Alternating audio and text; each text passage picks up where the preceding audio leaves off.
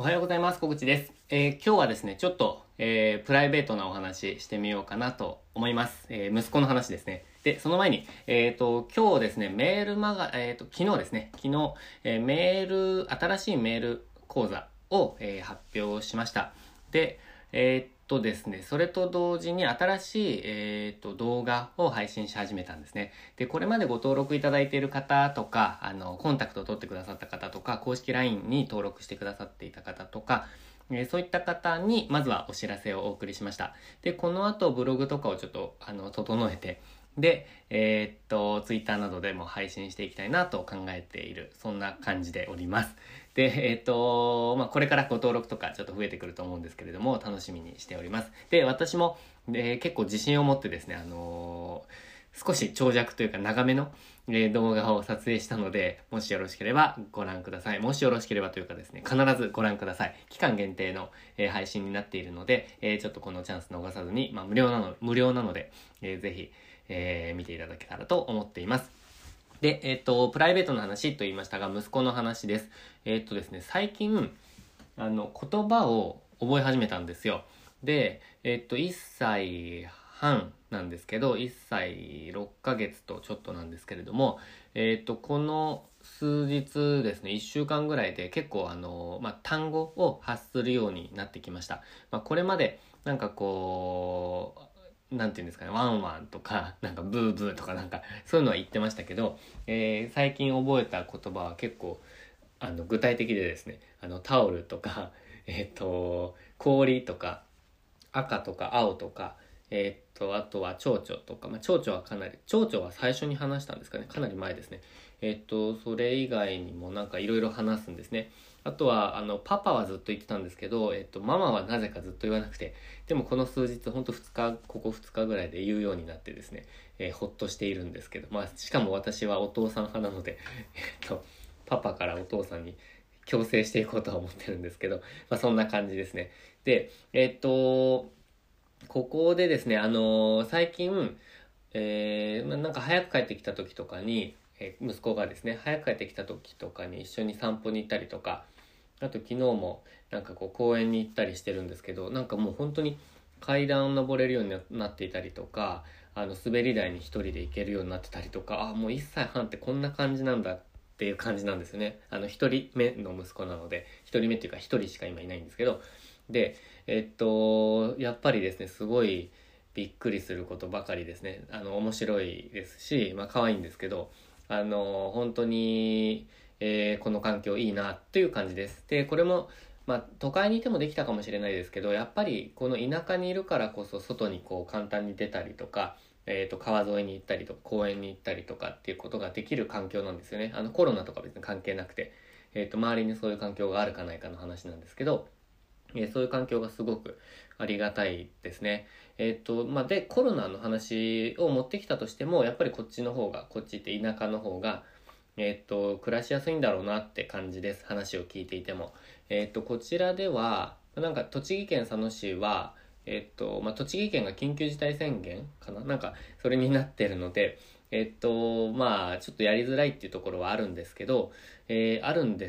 っても私は全然感じてなくて、飲食店の人とか大変そうなんですが、本当お仕事でそういう影響を受けてる方は本当に大変だと思うんですけど、普段の生活ではやっぱり東京とか、都市部よりは影響が少ないかなと、感じるタイミングが少ないかなと思っています。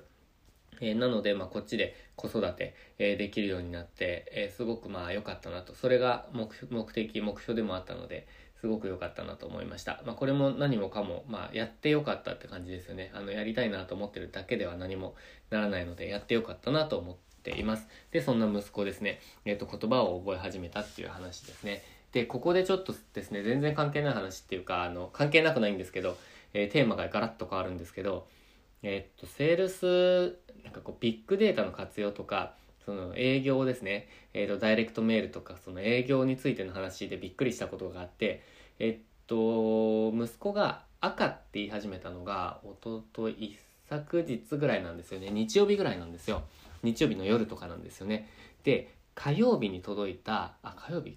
火曜日か。月曜ですね。だから土曜日に赤って言い始めたんですよ。で、月曜日に届いた DM が、ベネッセ子どもチャレンジの DM だったんですけど、赤と言っても理解しているわけではありませんっていうなんか DM だったんですね。これちょっとインスタグラムでアップしたんですけど、で、いやもうこれほんとびっくりしたんですよ。なんかこう多くのお子さん、子どもたちのデータを取ってこの頃に赤って言い始めるって分かってるのかなとか、いやすごいなと思ったんですよね。でもそうやって的確になんかこう、うちは本当に奇跡的な偶然だったかもしれないですけど、でもその辺をこうタイミングよく狙っていくっていうのはやっぱり営業努力っていうかセールス力だなって思いました。やっぱりタイミングって最も大事だと思うんですね。物を売るのに、価値もそうですし値段もそうなんですけど、やっぱりタイミング、大事じゃないですか。その人が求めている時にポンと、その商品をお届けする、そしたら買うって感じじゃないですか。大変な時に買えますよね。雨降ってきた時に傘売れるじゃないですか。なので、本当にそれが大事だなと。で、自分の仕事でもやっぱりこう何か、タイミングをキャッチしたりとか、タイミングを逃さずにスピーディーにやっていくとか、もしくは早くやりすぎないとか、なんかこういろんなことをなんか学んだ衝撃的な出来事だったんですよね。なので、息子のその言葉を通してですね、なんかその営業力まで、感心している今日この頃なんですが、プライベートの話に戻すと、息子がですね、毎日、1、2個の言葉を話し始めているので、これからがますます楽しみという感じです。コミュニケーションはまだ、取れるほどでもないんですけれども、意思疎通がなかなかできないですけど、これ取ってみたいなことをタオルって言ったりとか、なんかそういうことはできるようになってきたので、それが嬉しいです。あとは覚えてる言葉の中でも動物の割合が圧倒的に多いですね。もうこれ多分私の影響なんですけど、象とかワンワンとか猫とかワニとかカバとか何ですかね、鳥とかカエルとかなんかそういう、象とかパンダとかなんかそういうもう動物、ゴリラの真似とか動物のことばっかりなので、ちょっとこれからが楽しみです。